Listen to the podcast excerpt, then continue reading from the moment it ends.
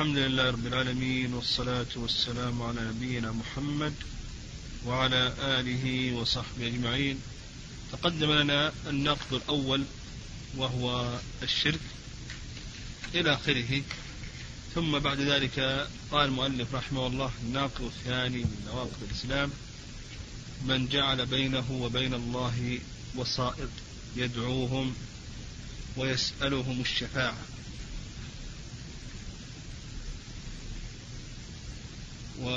ويتوكل عليهم كفر إجماعا. قوله وسائط جمع واسطة. وسائط جمع واسطة.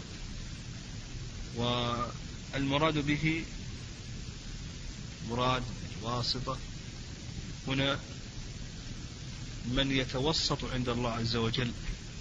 المراد به من يتوسط ويشفع.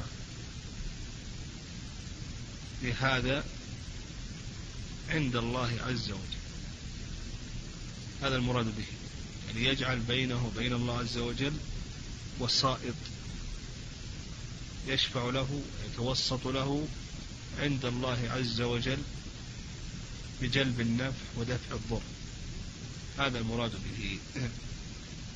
آه، قال يدعوهم ويسألهم الشفاعة ويتوكل عليهم كفر إجماعا هؤلاء الوسائط ذكر المؤلف رحمه الله فيهم ثلاثة أشياء. أولا الشيء الأول الدعاء والثاني الشفاعة والثالث التوكل توكلوا عليهم. فالأول الدعاء والدعاء ينقسم إلى قسمين. الدعاء ينقسم إلى قسمين. القسم الأول دعاء عبادة والقسم الثاني دعاء مسألة. وظهر تكلمنا على هذا. ها؟ ذكرنا الأقسام. ها؟ دعاء العبادة. إيه كم ذكرنا من قسم؟ ما ذكرنا ولا قسم. طيب دعاء العبادة القسم الأول دعاء العبادة. والقسم الثاني دعاء المسألة. دعاء العبادة هذا صرفه لغير الله عز وجل شرك لا إشكال في ذلك. فمثلا الصلاة دعاء الركوع السجود التعظيم إلى آخره. هذه كلها دعاء. الذبح هذا دعاء. لأن الإنسان في هذه العبادات وإن لم يدعو بلسان المقال فإنه يدعو بأي شيء؟ بلسان الحال هو وإن لم يدعو بلسان المقال فإنه يدعو بلسان الحال. فإنك إذا سألت هذا الشخص لأي شيء صلى قال طلبا لمحبة الله ورضوانه. وجنته ومغفرته ورحمته إلى آخره. هذا القسم الأول. القسم الثاني دعاء المسألة. دعاء المسألة منه ما يكون شركا ومنه ما لا يكون شركا. والذي يكون شركا أقسام. الذي يكون شركا أقسام. القسم الأول أن يدعو غير الله عز وجل دعاء مصحوبا بكمال الذل وكمال المحبة. هذا القسم الأول. إذا دعا غير الله عز وجل دعاء مصحوبا بكمال الذل وكمال المحبة فنقول بأن هذا شرك أكبر لأن هذا لا يكون إلا لله عز وجل. القسم الثاني أن يدعو غير الله عز وجل دعاء برغبة أن يدعو الله عز وجل برغبة ورهبة لا تكون إلا لله عز وجل. هذا أيضا شرك أكبر. القسم الثالث القسم الثالث أن يدعو غير الله عز وجل شيئا لا يقدر عليه المخلوق. لا يقدر عليه المخلوق. مثلا إذا دعا غير الله عز وجل أمرا لا يقدر عليه إلا الله عز وجل فهذا أيضا شرك أكبر. شرك أكبر. مثل دعاه في إنزال غيث أو إجراء السحاب أو رزق الولد وغير ذلك من الأمور التي لا يقدر عليها إلا الله عز وجل. فنقول بأن هذا شرك أكبر. القسم الرابع القسم الرابع أن يدعو ميتا أن يدعو ميتا أو صاحب قبر أو نحو ذلك مطلقا.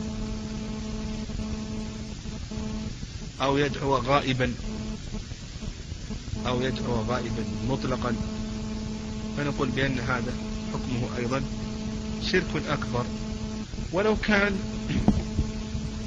لو كان في حال حياة يقدر عليه مثل لو قال لميت أسقني ماء. لو كان حيا يقدر أن يسقيك ماء. لكن لكنه الآن فقد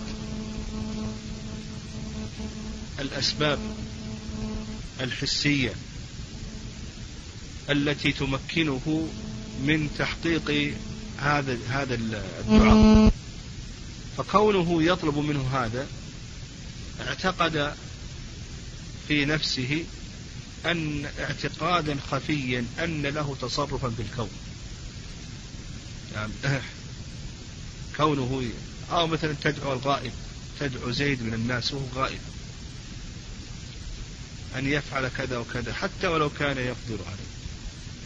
ها؟ فنقول بأن هذا حكمه شرك. نقول بأن هذا حكمه شرك. شرك أكبر. القسم الخامس أن يدعو مخلوقا شيئا يقدر عليه المخلوق لكن هذا المخلوق لا يقدر عليه. هذا المخلوق لا يقدر عليه.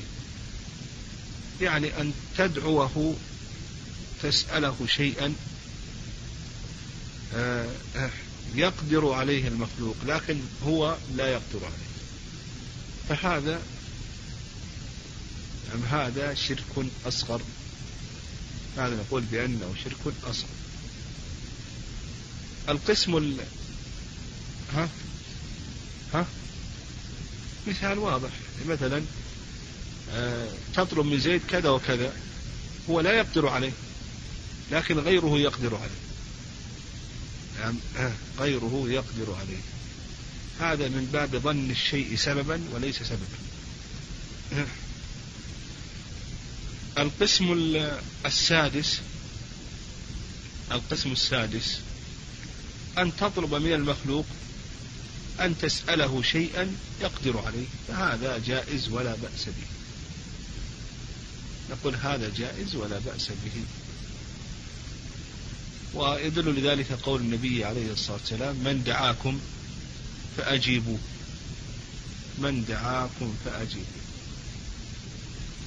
قال المؤلف ويسألهم الشفاعة. نعم يسألهم الشفاعة. يعني يسأل هؤلاء الميتين أصحاب القبور أو الأولياء يسألهم الشفاعة. طلب الشفاعة من هؤلاء. هل هو شرك أكبر؟ أو نقول بأنه ليس شركا. هذا موضع خلاف. هذا موضع خلاف. فذهب بعض أهل العلم نعم ذهب بعض أهل العلم إلى أنه شرك أكبر. يعني كونه يسألهم الشفاعة إلى آخره قالوا بأن هذا شرك أكبر. ولهذا حكى الله عز وجل عن المشركين بقولهم ما نعبدهم إلا ليقربونا إلى الله زلفى. فقالوا بأن كونهم يسألونهم يأتون إليهم ويطلبون منهم أن يشفعوا أن يطلبون من أصحاب القبور ومن الأولياء أن يشفعوا لهم عند الله عز وجل قالوا بأن هذا شرك أكبر. هذا هو الرأي الأول.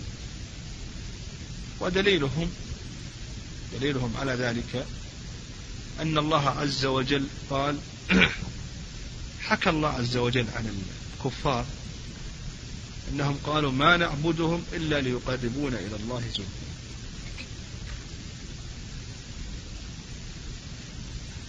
وأن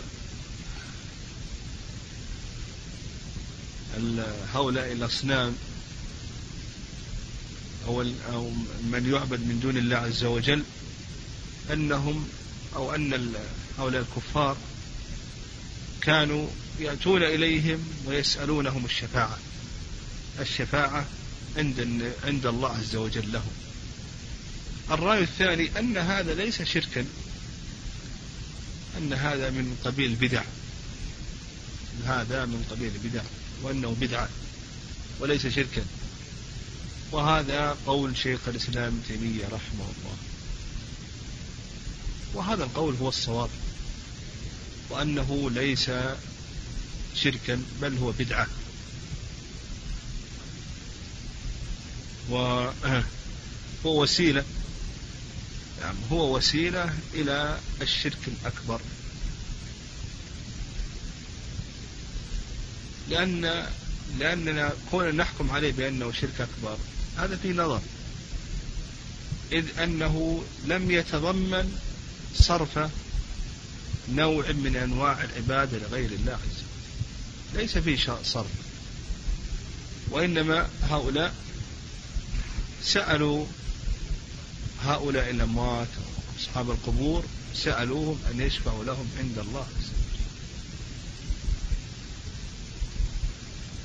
فليس فيه صرف شيء من أنواع العبادة ليس فيه صرف شيء من أنواع العبادة لغير الله عز وجل. قال قال المؤلف ويسألهم الشفاعة شفاعة مأخوذة من الشفع وهو جعل الفرد زوجا. وأما في الاصطلاح فهو التوسط للغير بجلب منفعة أو دفع مضرة. فهو التوسط للغير بجلب منفعة أو دفع مضرة. وفي الاصطلاح توسط للغير بجلب منفعة أو دفع مضرة. قال ويتوكل عليهم لا شك أن التوكل عبادة. نعم عبادة. فصرفها لغير الله عز وجل هذا شرك أكبر.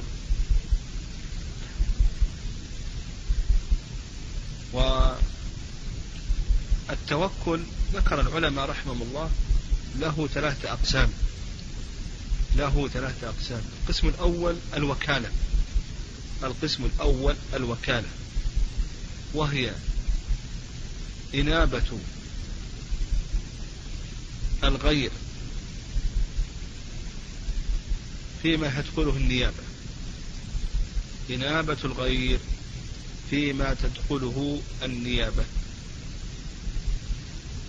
فهذا جائز والنبي عليه الصلاة والسلام وكل عروة بن الجعد بأن يشتري له أضحية. فنقول القسم الأول الوكالة. فهذه جائزة ولا بأس بها وذكرنا دليل. القسم الثاني القسم الثاني أن يتوكل على المخلوق فيما أقدره الله عليه. كالذي يتوكل على آه السلطان في الرزق